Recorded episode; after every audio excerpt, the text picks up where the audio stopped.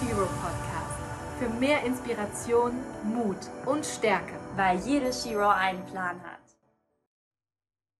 Hallo und herzlich willkommen zu einer neuen Hero Podcast Folge. Wir freuen uns total, dass ihr wieder eingeschaltet habt und ich kann euch versprechen, es gibt heute ein super wichtiges und auch spannendes Thema, aber dazu später mehr. Zuerst möchte ich euch einmal unseren heutigen Werbepartner vorstellen, Doktor Hauschka Naturkosmetik. Wusstet ihr, dass in der Naturkosmetik von Doktor Hauschka null Prozent Mineralöle, Silikone, P E G und synthetische Konservierungsstoffe stecken? Dafür aber hundert Prozent natürliche Rohstoffe, meistens Bio und oft sogar Demeter. Die Pflegelinie und auch die dekorativen Produkte sind selbstverständlich von NATRUE zertifiziert. Doktor Hauschka Kosmetik hilft Mensch und Haut, sich aus eigener Kraft gesund und schön zu erhalten. Dabei geben individuelle Heilpflanzenkompositionen jedem Hautbild tagtäglich wirksame Impulse bei der Reinigung, Stärkung, Pflege und sogar beim Make-up. Die Rohstoffe werden mit viel Handarbeit im eigenen Heilpflanzengarten, auf den Feldern des hauseigenen Bauernhofs am Fuße der Schwäbischen Alb oder mit Partnern in aller Welt geerntet. Doktor Hauschka investiert in Qualität und Rohstoffpartnerschaften in der ganzen Welt. Mit zinslosen Krediten und fairen Löhnen unterstützt Doktor Hauschka eben die, die zu wenig verdienen. Heute wird altes Wissen mit neuester Technologie verknüpft. Hauseigene Labore forschen weiter intensiv an den Grundlagen pflanzlicher Wirkstoffe und entwickeln daraus neue, wirksame Rezepturen. Naturkosmetik liegt bei Doktor Hauschka seit neunzehnhundertsiebenundsechzig eben voll im Trend. Ja, und wir haben ja letzte Woche schon eine ganze Folge zu der Marke Doktor Hauschka aufgenommen. Wir durften Produkte testen. Ja, und mein absolutes Lieblingsprodukt ist das Color Correcting Powder für einen ebenmäßigen Teint und auch die Mascara in der Farbe Pflaume. Total schön für braune Augen. Ja, und wenn ihr Doktor Hauschka auch schon getestet habt oder vielleicht testen möchtet, ihr findet äh, die Produkte in den Bioläden, im Reformhaus und auch in den Apotheken. Ja, und wir freuen uns natürlich über Feedback. Was sind eure Lieblingsprodukte? Lasst es uns wissen. Aber jetzt wünsche ich euch erstmal ganz viel Spaß mit einer neuen Shiro Podcast-Folge, heute mit Sarah, zum Thema: Ist Laborfleisch die Lösung für die Welternährung? Hi du Shiro, hier ist Sarah mit einer neuen Shiro Podcast-Folge. Ja, die Menschheit steht vor einer großen Herausforderung, die Klimakrise. Es waren dreiundfünfzig Grad in Silicon Valley, Tornados gab es in Tschechien, Überschwemmungen in der Schweiz, achtundvierzig Grad in Kanada, starke Unwetter hier in Deutschland, die Pole schmelzen, Hungersnot, Dürreperioden und Wetterextreme in Afrika. Ja, der Zusammenhang zwischen der Massentierhaltung und der Klimakrise ist mittlerweile unbestritten und trotzdem schauen die meisten Menschen weg und kaufen tierische Produkte, weil es einfach schmeckt. Ja, und bis zweitausendfünfzig werden wir zehn Milliarden Menschen sein und der Fleischkonsum soll sich dabei verdoppeln. Was ist aber, wenn wir die Produktion von Fleisch verändern können, dass es nachhaltig und moralisch vertretbar für Umwelt, Mensch und Tier ist? Ja, vor ein paar Tagen habe ich eine Dokumentation von Nico Rittenau zum Thema Zellfleisch gesehen. Ist Laborfleisch die Lösung für die Welternährung? Ich bin heute aber nicht alleine im Podcast, sondern mit meinem Freund Sascha, mit dem ich auch die Doku geschaut habe. Und wir möchten heute mal ein bisschen darüber sprechen. Ich finde es ganz schön. Ja, zum Nachdenken in die letzte Zeit. Schön, dass du da bist, mein Schatz. Vielen Dank, dass du mich hier in deinem Podcast begrüßt. Ich würde es aber irgendwie gerne mal mit dir darüber sprechen. Ich meine, wie lange bist du jetzt vegan? Über zwei Jahre jetzt. Ja, ich bin seit vier Jahren circa vegan, aber so richtig mit dir eigentlich auch so umgestiegen. Was ist denn deine Hauptmotivation, warum du vegan bist eigentlich? Ja, also ich muss sagen, es hat alles damit angefangen, dass wir uns beide sehr viel mit, äh, mit dem Klimawandel beschäftigt haben und ähm, da halt vor allem auch die Massentierhaltung immer wieder genannt wurde. Und ähm, wir haben dann nach und nach immer mehr umgestellt einfach, um unseren Impact aufs Klima zu ver- verkleinern. Und dann nach und nach haben wir uns auch mit der Auswirkung auf die menschliche Gesundheit ja. ähm, befasst, befasst und schlussendlich ähm, dann auch die Tierethik und auch dann irgendwann verstanden, warum die Tierethik der so zentrale Punkt ähm, des Ganzen ist, weil es im Prinzip die Ursache ist, diese Verletzung der Tierethik.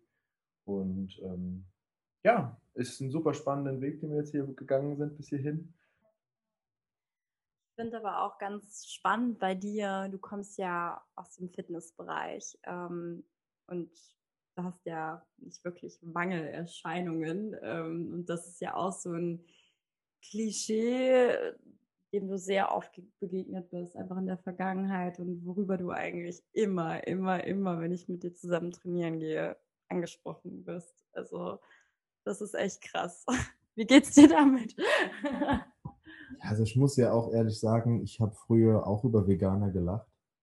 Also ja. So hart es jetzt heutzutage klingt. Ich, ich habe hab gelacht. Ich habe gesagt, was wollt ihr schon verändern? Ähm, ihr werdet alle krank und äh, vor allem über vegane Bodybuilder, so habe ich immer, ja, die müssen ja stoffen, äh, das kann ja gar nicht funktionieren.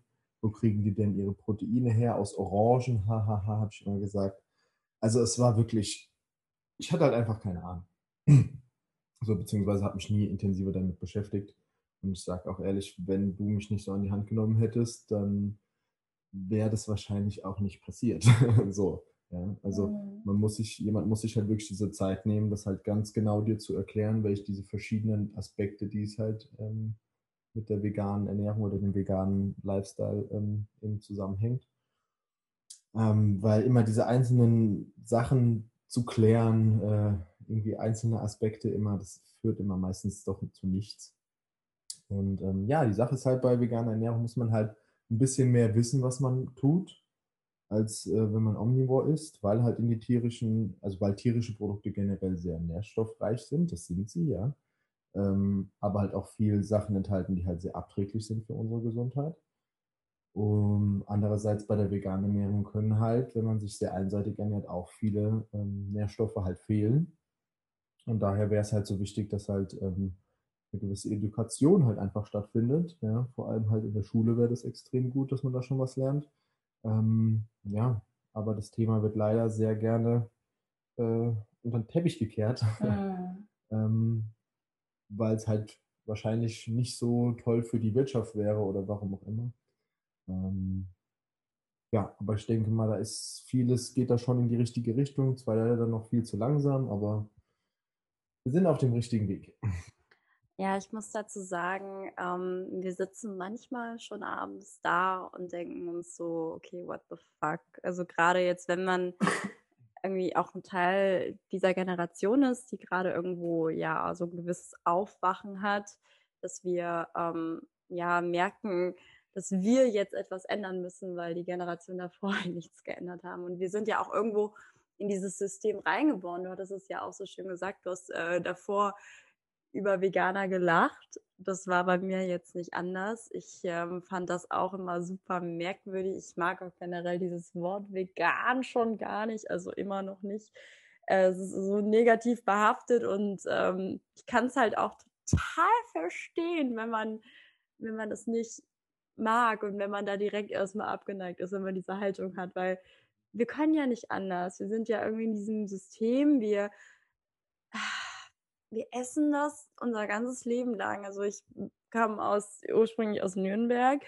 Ich habe ganz viel Schwein gegessen, Schweinshaxen und alles Mögliche an Würsten und ne, alles, alles mit dabei, wirklich. Ich habe sehr viel Fleisch auch gegessen. Aber das war für mich so, ja, meine Mama hat es halt gemacht, mein Papa hat es halt gemacht und deswegen kann ich es so gut verstehen, weil Essen ist halt eine Gewohnheit, die machst du mehrmals am Tag und so, das ist halt total klar und der Fleischkonsum wird sich halt einfach verdoppeln. Also das war so krass in dieser Dokumentation, dass, dass die Entwicklungsländer jetzt halt noch mitziehen natürlich, weil die wollen natürlich, ist ja auch irgendwo voll verständlich, auch dieses Fleisch essen, was wir ja hier in den westlichen Ländern essen, das ist ja irgendwie so ein Produkt des Wohlstands und ne, ähm, jeder will mal ein Steak essen. Ich habe ehrlich gesagt noch nie ein gutes Steak gegessen, aber vielleicht kommt es ja noch mit Zellfleisch. Ich hoffe es ja sehr.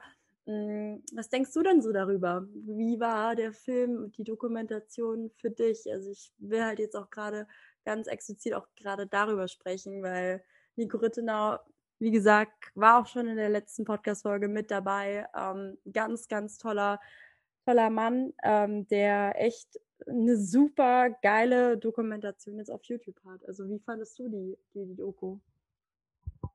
Also ich fand zum ersten Mal den Aufbau extrem gut. Mhm. Also das ist mal erstmal erklärt, warum man überhaupt Zellfleisch brauchen sollte, also was die aktuellen Problematiken sind mit, mit der Massentierhaltung. Und ähm, ja, danach noch erklärt wurde, was Zellfleisch ist, was die Missionen der verschiedenen äh, Herstellern sind und ähm, ja, was wir damit im Prinzip erreichen können.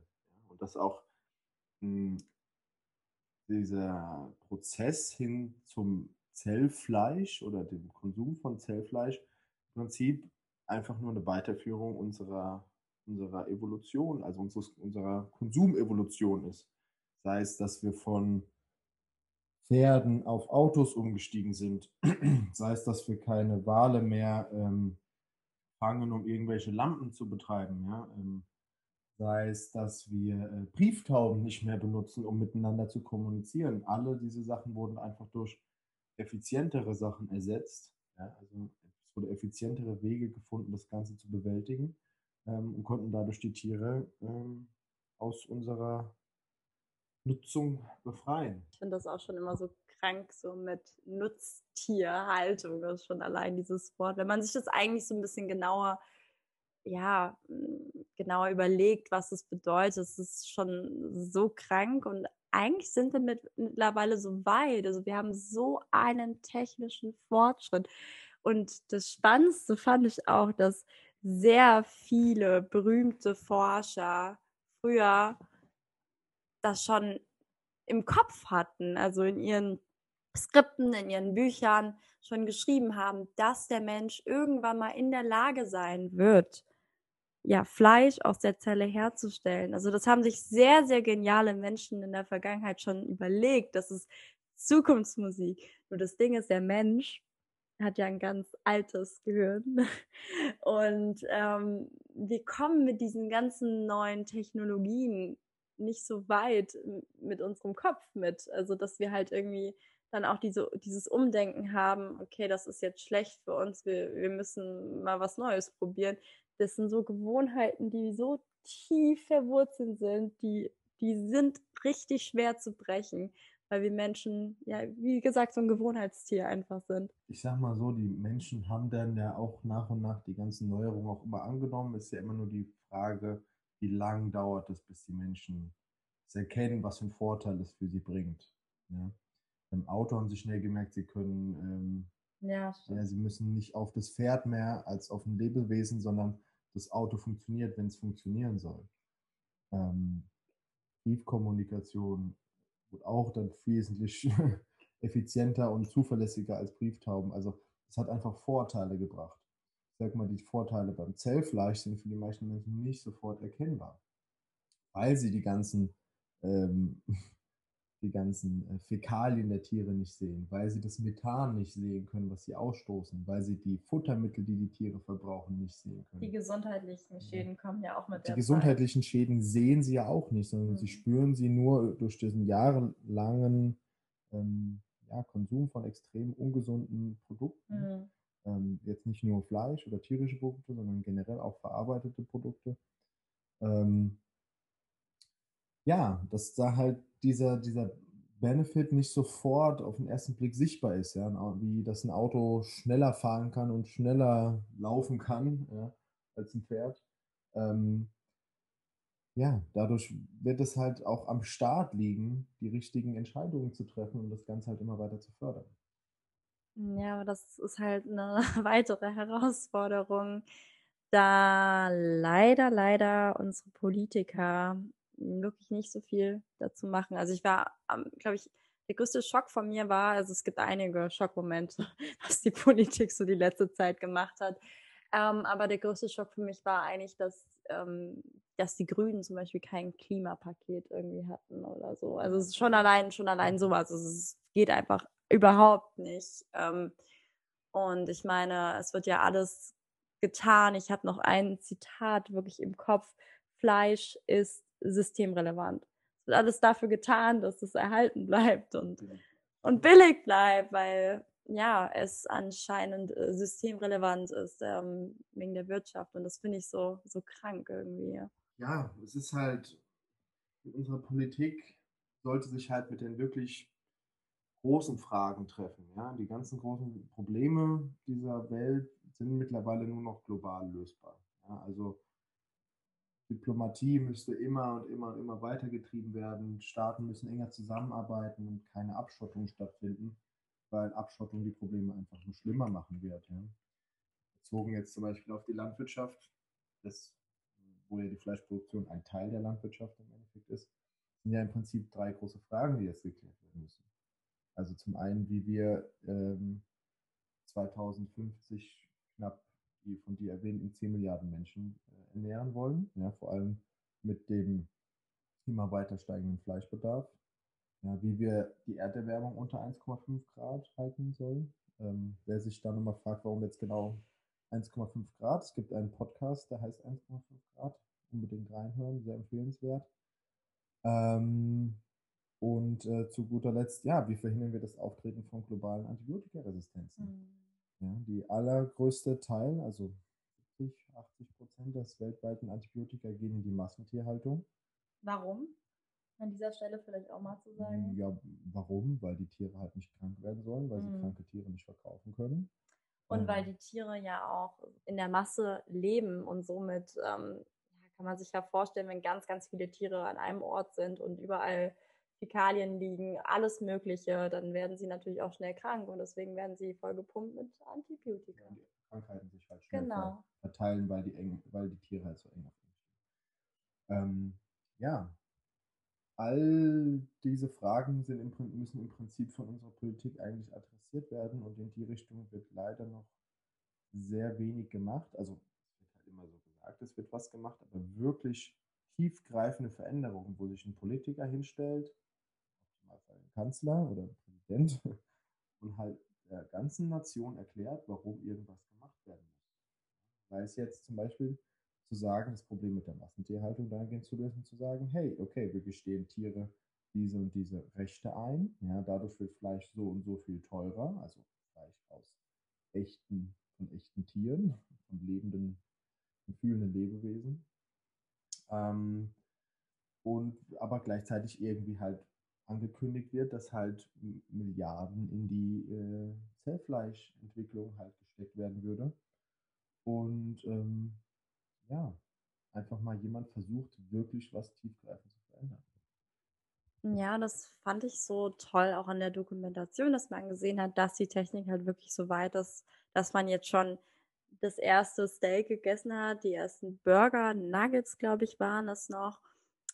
In Israel gab es mal einen Test, also in einem Restaurant, und in Singapur gibt es auch schon wirklich ein Restaurant, ähm, was ich unbedingt mal besuchen möchte. Also ich bin Veganer, nur so, ne, nochmal an dieser Stelle zu erwähnen, aber ich würde ich würde ein ähm, Zellfleisch, Burger, Steak, Nuggets, keine Ahnung, alles aus Zellfleisch würde ich essen. Ich würde es vielleicht nicht so genießen, weil ich es einfach, ich bin einfach schon Ewigkeiten vegetarisch davor gewesen, aber ich würde es auf jeden Fall gerne probieren. Ich glaube, du auch. Ähm, warum ich, mich fasziniert es so sehr, dass wir dadurch eine Möglichkeit gegeben haben, dass wir wirklich aus einer Zelle, die wir dem Tier entnehmen, wirklich ein ganzes Stück Fleisch äh, herstellen können im Labor. Und Tonnen, ich habe Tonnen, Tonnen, Tonnen. Tonnen. Es ist halt so nachhaltig und wenn man sich überlegt, das klärt ja alles eigentlich, was wir gerade aktuell ein Problem haben. Also schon alleine, dass der Fleischkonsum sich verdoppeln wird, was rein rechnerisch mit der ganzen Logistik und den ganzen Ressourcen überhaupt nicht machbar ist. Ähm, wenn man sich überlegt, für Fleisch braucht man ja das Tier, für Fleisch braucht man die Fläche, für Fleisch braucht man Futter, für Fleisch braucht man Wasser.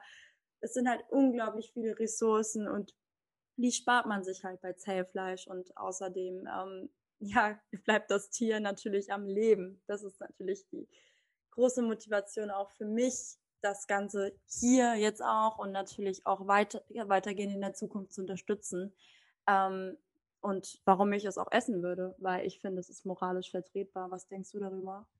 Ja, ich sage ja mal so, das, der Grund, warum wir ja aufgehört haben, tierische Produkte zu essen, wird ja damit eliminiert, ja, wegen Umweltverschmutzung, wegen ähm, dem Tierleid und auch der eigenen Gesundheit. Ja. Also das Schöne halt am Zellfleisch ist, es hat halt das Potenzial, ein extrem gesundes Produkt oder zumindest ein viel gesünderes ähm, Produkt zu sein als das Stück Muskelfleisch aus einem toten Tier. Ja? Einfach weil hundert zu hundert Prozent kontrolliert werden kann, was in die Zellen reinkommt. Ja? Also können sehr wahrscheinlich auch ähm, ja, gesättigte Fettsäuren und Cholesterin durch Omega drei ersetzt werden, was wir ja sonst normalerweise nur in, äh, in Fisch und in Algen haben, ja? Oder in Leinsamen. Leinsamen! Ja, Leinsamen. Bitte an dieser Stelle, jeder sollte Leinsamen essen, außer man hat, das verträgt sie nicht. Ähm, ja, aber zurück zum Thema. Ein Esslöffel am Tag. Ein Esslöffel am Tag. Eine Werbung. Ja, also von Vitaminen, Mineralien, alles kann im Endeffekt kontrolliert werden. Und ähm, ja, wir haben dadurch eine extrem große Chance, zu sagen, okay, wir, wir machen nicht nur, wir versuchen das Original perfekt zu imitieren, sondern es sogar noch ein bisschen oder ein ganzes Stück besser zu machen. Ja, die Sache ist halt, dass halt die meisten Probleme, die mit der Fleischproduktion halt assoziiert werden, halt mit der Ineffizienz der Tiere zu tun hat. Ja, also im Endeffekt, wenn man es einfach betrachtet, sind halt, also wandeln die, Pflanz- die Tiere pflanzlichen Kalorien in tierische um. Dabei gehen halt je nach Tier bis halt zu fünfundachtzig Prozent der Kalorien verloren. Mhm. Also fünfundachtzig Prozent der Kalo- pflanzlichen Kalorien gehen verloren bei dem Tier. So. Und das auf einem Planeten, wo jährlich rund dreißig bis vierzig Millionen Menschen in Unterernährung sterben. Also das ist halt insofern auch dahingehend ist die Massentierhaltung halt ethisch nicht vertretbar. Klar, wir sind schon genug Menschen. Wir könnten jetzt sagen, ja, es sind doch schon genug Menschen. Aber auf der anderen Seite, wir haben, ich weiß nicht, zehn, fünfzehn Mal so viele Nutztiere als äh, Menschen auf diesem Planeten. Also diese Relation stellt sich gar nicht. Zu sagen, hey, ja, wir sind doch schon genug Menschen. Wir sind vor allem viel zu viele, oder das ist hier, es gibt vor allem viel zu viele Tiere, die wir Nutztiere nennen, die einfach nur aufgezogen werden, um dann geschlachtet zu werden, um von Menschen gegessen zu werden. Ja, das sind halt einfach Umwege, die wir immer fahren. Und das finde ich auch immer so spannend. Du hast es jetzt auch vorhin Omega drei angesprochen. Normalerweise im Fisch. Ja, aber der Fisch hat das Omega drei nicht irgendwie im Körper, sondern der Fisch muss es auch erst über eine Alge im Meer aufnehmen. Das sind halt solche Sachen, die man als ähm, Verbraucher gar nicht wirklich weiß, weil Ernährung nicht wirklich ein Thema war für uns, irgendwie in der Schule. Also ich muss sagen, ich hatte vielleicht mal kurz äh, in Biologie mal kurz so ein, zwei Stunden Ernährung, aber mehr war das nicht wirklich. Also ich habe mich jetzt auch erst, seitdem ich mich mit ähm, einer pflanzlichen Ernährung beschäftigt habe, mit Ernährung beschäftigt. Also das war so für mich eigentlich jetzt der Grund dafür, warum mich dieses Thema auch so interessiert, weil ich es halt verstehen möchte und auch wissen möchte, woher kommen eigentlich Nährstoffe, weil das ist ja auch das, was man braucht. Wir brauchen Nährstoffe und wir brauchen nicht irgendwie tierische Produkte. Und tierische Produkte haben keinen Monopol an einzelnen Nährstoffen. Also wir können sie halt auch noch woanders herbekommen. Und das finde ich halt auch so wichtig, einmal mal zu verstehen, wie du das ja auch schon gesagt hast, dass das einfach nur Umwege sind. Ich finde das so krass, ähm, dass das Huhn äh, pflanzliche Kalorien aufnimmt, um eben tierische Kalorien zu produzieren, also für uns. Das ist irgendwie, das ist irgendwie so ein, so ein krasser Gedanke, weil letztendlich ist das Huhn ja auch pflanzlich und hat dann auch genügend Eiweiß und Co. Also das sind ja auch Hülsenfrüchte und andere Körner, die ein Huhn isst, und es ist damit vollkommen zufrieden und wir gehen halt diesen Umweg. Es ist halt irgendwie nicht so sinnvoll. Also wenn man sich das allein von der Logik her überlegt und das halt noch für ganz, ganz viele Menschen. Und das ist halt auch, wie gesagt, rein rechnerisch gar nicht möglich. Deswegen bietet da eben das Zellfleisch so viele Antworten jetzt. Was du meinst im Endeffekt ja mit dem rechnerisch nicht möglich, ist ja, dass wir schon siebzig Prozent der weltweiten Agrarfläche für die Viehzucht nutzen. Mhm. Also, und wir benutzen und wir holzen bestimmt keinen Regenwald ab, um irgendwie mehr Soja zu, anzubauen, was irgendwie für den menschlichen Konsum da sein soll. Also passiert eigentlich nicht.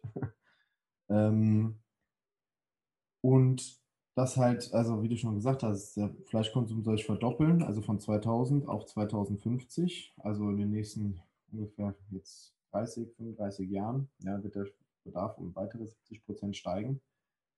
Wie du schon gesagt hast, rein rechnerisch wird das nicht möglich sein, weil, also sofern wir nicht irgendwie alle pflanzlichen Kalorien in die Massentierhaltung stecken, nur um den Bedarf an tierischen Produkten zu, zu, be, zu befriedigen, ähm, dann wird es nicht möglich sein, so wie wir das jetzt machen.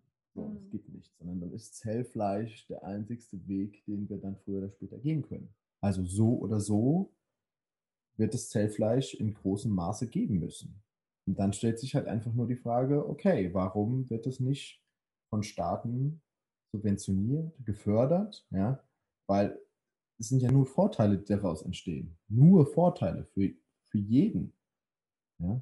So die, die, die Tiere müssen nicht mehr leiden und, und abgeschlachtet werden und zusehen, wie ihre Freunde totgequetscht werden oder sonst irgendwas. Ja? Ähm, die Schlachter müssen nicht mehr Tag ein, Tag aus irgendwelchen Kälbern irgendwelche Bolzen in den Kopf schießen und, äh, und Kühe aufschlachten. Ja, das sind auch, ähm, ja, wenn man so sagt, zum Beispiel Halal, wo dann äh, die Tiere einfach ausge, äh, ausbluten müssen und sowas. Das ist ja wirklich vollkommen wir, so nach dem Motto, wenn man das so sieht. Ja, die Menschen müssen kein Antibiotikum mehr und die ganzen schlechten, ähm, ganzen schlechten Dinge, die im Fleisch halt drinstecken, ähm, nicht mehr aufnehmen. Die ganze Gülle, die äh, ja irgendwo hin muss auch und die unser Grundwasser belastet, äh, gibt es nicht mehr, weil ja beim Zellfleisch kein Darm oder kein Darmtrakt vorhanden ist. Ähm, ja, jeder profitiert dadurch, außer die Menschen, die aktuell irgendwie die Viehzucht selbst betreiben, ähm, wobei auch diese Menschen einfach unterstützt werden könnten, ähm, irgendwie umzusteigen oder ähnliches zu tun oder einfach wieder auf, in Anführungszeichen, pflanzliche Landwirtschaft einfach umzusteigen und dort halt irgendwie subventioniert werden. Ja, es gibt so viele Möglichkeiten, ähm, die leider noch nicht ausgeschöpft werden. Es wird Zeit, dass wir alle aufstehen und ähm, sagen, bis hierhin und nicht weiter. Es gibt jetzt bessere Wege und äh, die müssen wir auch bestreiten, wenn wir diesen Planeten halbwegs so zurücklassen wollen, dass nächste Generation den Lebensstandard, den wir jetzt genießen dürfen, auch halbwegs haben werden.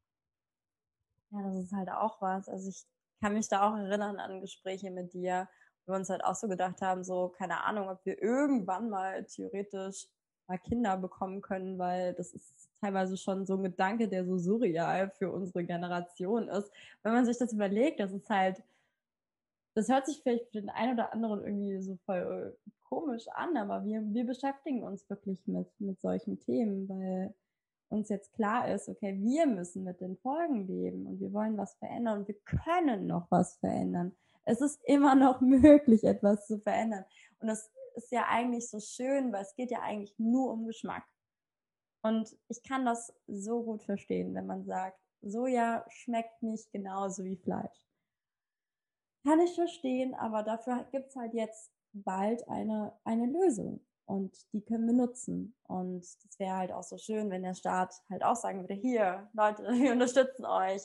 Es wäre so eine fabelhafte Welt. Also wenn man sich das einfach mal vorstellt, wir leben im Einklang mit der Natur, mit den Tieren. Wir lassen den Regenwald in Ruhe, der abgerodet wird für eben Futter, für die Nutztiere im großen Stil. Ähm, ja, und für Palmöl natürlich auch. Es gibt natürlich auch noch andere Abrodungen. Es ist halt so, es ist halt so traurig und es könnte halt alles so schön sein. Wir könnten alles hinbekommen und deswegen würde ich mir da einfach wünschen. Ich meine, ich merke das ja auch bei meinen Freunden und bei Bekannten, dass da einfach ein bisschen mehr endlich mal zugehört wird, weil so schwer ist es eigentlich gar nicht. Es fühlt sich vielleicht im ersten Mal, ersten Moment irgendwie total komisch an, sich dem Thema zu öffnen. Und vielleicht hat man auch in den ersten ein, zwei Wochen das Gefühl, wir sind alle am Arsch. Aber ähm, das sind wir nicht, weil wir jetzt mittlerweile echt an einem, an einem technischen Fortschritt sind, der unglaublich ist und Und deswegen möchte ich auch darüber aufklären. Und wie gesagt, wenn sich nur einer danach dieses, diese Dokumentation von Nico Rittenau anschaut, dann bin ich schon froh.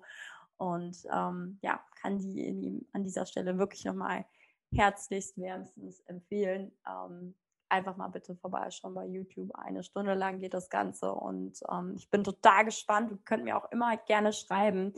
Ähm, ich bin gespannt, mit euch zu diskutieren. Ich freue mich da auf Nachrichten und ähm, hoffe einfach, dass wir jetzt dem Ganzen einfach mal ein bisschen näher kommen und möchte auch mal gucken, ähm, was man da noch alles tun kann. Also es kommen dazu auf jeden Fall noch weitere Beiträge von uns.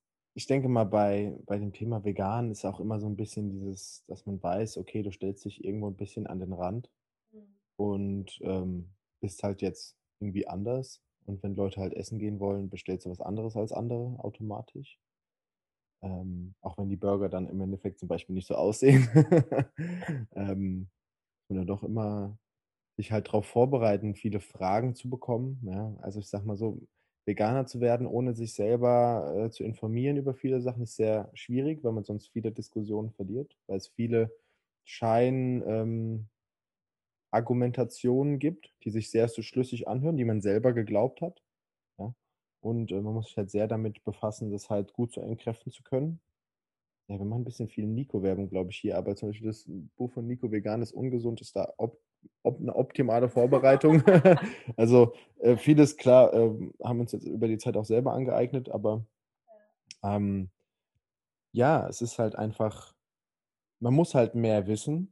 Und ich denke mal, für viele wissbegierige Menschen ist es auch sehr interessant im Endeffekt. Also wenn Menschen sich mit Wissenschaft begegnen, äh, beschäftigen, dann ähm, sollten sie auch mal bei dem Thema auf die Wissenschaft gucken. Ich sag mal, bei uns halt echt witzig, dass halt so viele, also es gibt so viele Studenten wie noch nie, ja.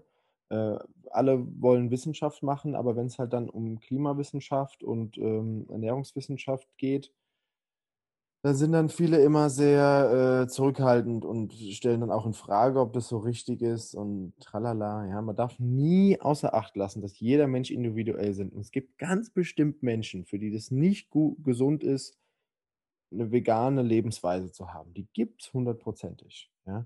Aber das sind die absoluten Ausnahmemenschen, die sehr viele verschiedene Unverträglichkeiten haben.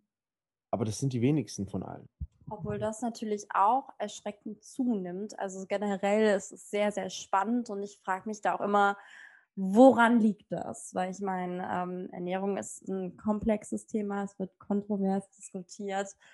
Ähm, das ist immer so meine, meine Begeisterung dahinter, auch mal so einer Sache auf den Grund zu gehen und zu gucken, okay, gibt es jetzt da irgendwie eine Korrelation mit etwas? Und man sieht auch schon, wenn man sich das so ein bisschen anschaut, dass sich ja auch vieles durch die Ernährung eben auch für die Menschen verändert hat. Also degenerative Krankheiten nehmen natürlich zu.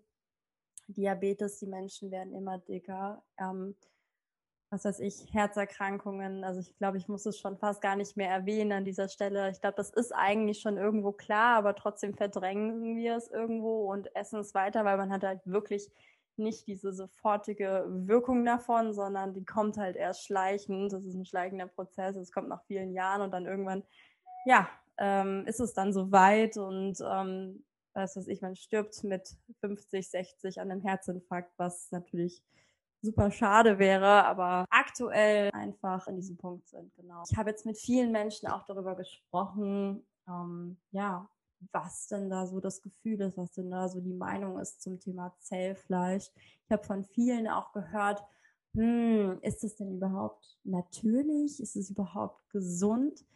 Und das ist so ein, so ein Thema mit der Natürlichkeit, weil ich meine, was ist heutzutage wirklich natürlich? Also ich rede gerade in ein Mikrofon, vor mir ist ein Bildschirm, ich habe ein Handy, wir leben in Wohnungen, Ähm, wir fahren Autos, wir tragen Klamotten. Das ist alles nicht natürlich.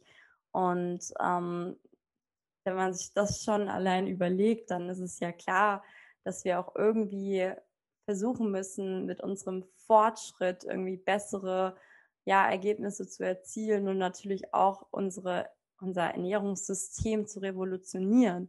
Und ähm, ja, Zellfleisch ist genau dasselbe mit dem Geschmack. Man kann sogar noch viel, viel besser das Ganze kontrollieren. Man muss sich ja vorstellen, eine Massentierhaltung, das sind ja Dinge, die man nicht immer, immer, immer kontrollieren kann. Also da will ich nicht wissen, was alles in meinem Rindfleischburger drin steckt. Und das kann man halt viel besser im Labor natürlich kontrollieren und natürlich auch schauen, das hattest du auch angesprochen, mit dem Cholesterin, mit dem Omega drei, mit den gesättigten Fettsäuren, dass wir da natürlich auch noch Veränderungen treffen können, die aber natürlich nicht irgendwie jetzt schlecht sind für uns, sondern im Gegenteil, die sind eben positiv für uns. Also das Nährstoffprofil kann eben aufgewertet werden. Genau. Hast du noch irgendwas dazu zu ergänzen? Schaust mich gerade so an. Ja. Vor allem halt die Sicherheitsaspekte des Ganzen können halt viel besser gemacht werden. Sei es jetzt in Form von Bakterien oder Viren, ähm, die halt sich eben auf dem Fleisch befinden.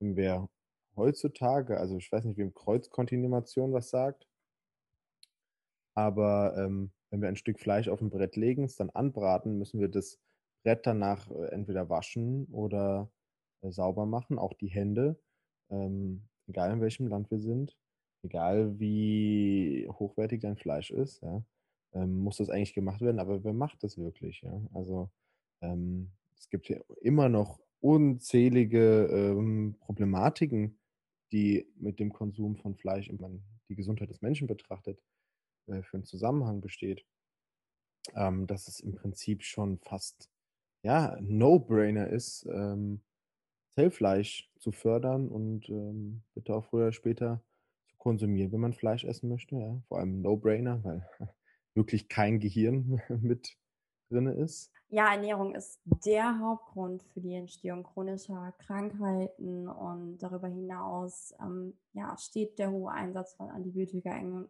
im Zusammenhang mit der Entstehung von multiresistenten Erregern und jährlich sterben ca. siebenhunderttausend Menschen an den Folgen von Antibiotikaresistenz. Das muss man sich irgendwie erstmal auch vor Augen halten. Und ja, bis zweitausendfünfzig werden nach Schätzung der W H O mehr Menschen an Antibiotikaresistenzen sterben als an Krebs.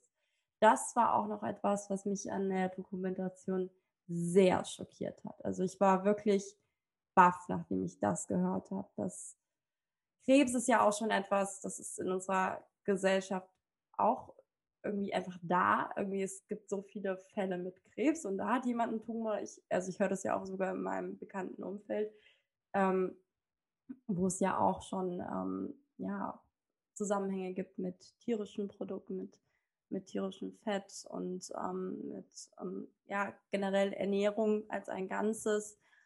Und dann denke ich mir, wir müssen doch irgendwas tun. Wir haben doch so einen Fortschritt und können uns doch alle verbessern. Und das Ganze dürfen wir ja auch jetzt wirklich vielleicht bald umsetzen. Also das wäre einfach meine Motivation dahinter. Und, und ich freue mich da einfach auf Diskussionen und auf ähm, natürlich auch ein bisschen hier die Inspiration dazu, sich diese Dokumentation einfach mal selbst anzuschauen. Ähm, genau. Und lasst uns auf jeden Fall in Zukunft nochmal darüber sprechen und äh, schauen wir mal, wie weit es dann bald sein wird. Aber ich freue mich sehr, also das geht jetzt auch wirklich schon so weit, dass sie auch Investoren teilweise haben und ähm, ja, das Ganze jetzt auch schon ein bisschen günstiger umsetzen können, weil natürlich kostet das Ganze sehr viel Energie aktuell noch, sowas im Labor herzustellen, aber es wird natürlich auch immer günstiger und ähm, ja, wäre natürlich schön, wenn der Staat da noch ein bisschen was tun würde. Drücken wir mal die Daumen. Ich finde es äh, auch extrem wichtig, ähm, zu betonen, dass Zellfleisch halt nicht irgendwie Gen- Genmanipulation oder Ähnlichem verwechselt wird. Ähm, die Zellen werden nicht genetisch modifiziert, sondern wirklich ähm, die Zelle des, äh, des Tiers einfach entnommen. Ja, okay, das ist vielleicht eine ganz kleine Verletzung des Tiers, aber was ist es, gegen das Tier umzubringen? Also ich glaube, wenn wir dem Tier kommunizieren würden. Das Tier bleibt am Leben. Das Tier bleibt am Leben. Ja. Da werden auch keine Extremitäten komplett abgeschnitten oder sonst irgendwas, sondern es sind ja wirklich nur Zellen. Ja. Und ähm, ja, also ich muss nochmal betonen, die Zellen werden nicht genetisch modifiziert, sondern es werden halt nur die Bedingungen im Körper, im Reagenzglas imitiert und dadurch halt die äh, Zelle zum Wachsen gebracht werden. Ja. Ähm, Dabei halten sich die Hersteller ja, möglichst nah an der Natur und dabei sehen sich auch viele als eine Erweiterung der Natur. Ja, tatsächlich ist es halt ein ähnlicher Ansatz wie so ein bisschen bei der Domestizierung von vor zehntausend Jahren, ja, als der Mensch mit der Landwirtschaft begonnen hat. Auch damals äh, beobachten die Menschen, wie die Tiere in der Natur lebten und sich fortpflanzten, und die Menschen haben diesen Prozess unter kontrollierten Bedingungen nach. Nur, dass wir jetzt halt nicht ganze Lebewesen domestizieren, sondern nur einzelne Zellen. Und ähm, ja, diese im Endeffekt unseren Willen aufdringen, aber dafür halt keine lebenden Organismen, die ähm, Emotionen und Schmerz fühlen können, ausgebeutet werden, sondern nur noch das, was wir eigentlich von diesen Tieren möchten, nämlich ihr Muskelzellen zu konsumieren, also die meisten Menschen. Wobei bei diesen Zellen auch, ähm, die halt beim Zellfleisch eingesetzt werden können, auch nur die besten Zellen verwendet werden. Was ich noch super, super spannend finde, ist, dass wir auch Fisch herstellen können. Also es gab auch einen Teil wirklich mit einer Expertin für eben Meerestiere. Ich meine, jetzt an dieser Stelle, schaut euch den Film Seaspiracy an. Ich glaube, der bringt das alles auf den Punkt. Ähm, Meer ist auch nochmal ziemlich krank, muss ich ehrlich sagen. Also da weiß ich auch schon gar nicht mehr, was ich zu sagen muss. Ähm, ja, keine Worte dazu. Ähm, ich habe früher übrigens auch super gerne Sushi gegessen. Sehr, sehr, sehr gerne. Aber ähm, ja, würde mich auch freuen, wenn es dazu auch bald etwas gibt. Und ähm, wir entdecken schon fleißig ähm, ganz tolle vegane Sushi-Restaurants und ähm, ganz leckere Alternativen. Aber vielleicht ist es auch bald sogar schon möglich. Es ist dann trotzdem halt die Frage, wird das wirklich auch irgendwann die Massentierhaltung ersetzen? Ja? Oder halt einfach nur den steigenden Fleischkonsum mitdecken? Und da ist es an uns allen, die Augen aufzuhalten, darüber zu sprechen, mit anderen Menschen, über die Probleme aufzuklären. Niemand muss perfekt sein, niemand muss sofort perfekt sein, sondern einfache Schritte nacheinander zu machen. Es gibt viele Anlaufstellen, wo man ähm, Schritt für Schritt einfach Sachen umstellen kann, sei es einzelne Gerichte am Anfang, ähm, sei es ähm, keine Lederwaren mehr großartig zu kaufen oder sonstiges. Ähm, es gibt viele Schritte, die wir in die, alle in die richtige Richtung machen können. Ähm, ja, für uns, für unsere unglaublich seltenen Lebensbedingungen auf diesem Planeten und für die nächsten Generationen, die noch kommen. Genau, und abschließend möchte ich jetzt einfach nochmal betonen, ähm, ja, dass es eigentlich etwas Gutes ist, eine gute Entwicklung, und man muss auch mal etwas Positives loben, ähm, finde ich, denn viele Veganer sind sehr, sehr kritisch, und das ist ja auch verständlich irgendwo. Ich meine, das ist ja auch eine Bewegung. Ähm, wir haben ja auch ein Ziel, dass wir ähm, natürlich irgendwo für Gerechtigkeit sorgen, wo jetzt gerade aktuell noch keine ist. Ähm, aber trotzdem ist es etwas Gutes, denn Zellfleisch, die Technologie ist weit. Ähm, wir können etwas ändern und wir können vielfältig essen, gesund essen und gleichzeitig Landwirtschaft und Ernährungssysteme ähm, widerstandsfähiger machen. Und ähm, mit jeder Mahlzeit entscheiden wir, wie wirklich Lebensmittel produziert werden und woher die Lebensmittel stammen. Und ähm, vielleicht wird es irgendwann mal so sein, dass wir ähm, diesen Stempel haben, okay, das ist jetzt Zellfleisch, und dann können wir uns dafür entscheiden. Und das, das wäre schon was Gutes, und ich freue mich, dass wir ja technologisch gesehen einfach schon so weit sind. Und das sind meine letzten Worte hierzu. Ich freue mich, dass du bei dieser Podcast-Folge mit dabei warst, und ja, hoffe natürlich auch, dass wir uns bald mal wieder hören. Deine Sarah und Sascha. Ciao, ciao. Wir hoffen, wir konnten dich mit dieser persönlichen Geschichte inspirieren und du hast etwas für dein Leben mitnehmen können. Wenn dir diese Folge gefallen hat, hinterlasse uns eine fünf Sterne Bewertung und einen Kommentar bei iTunes. Lebe dein Leben wie eine Shero. Yes!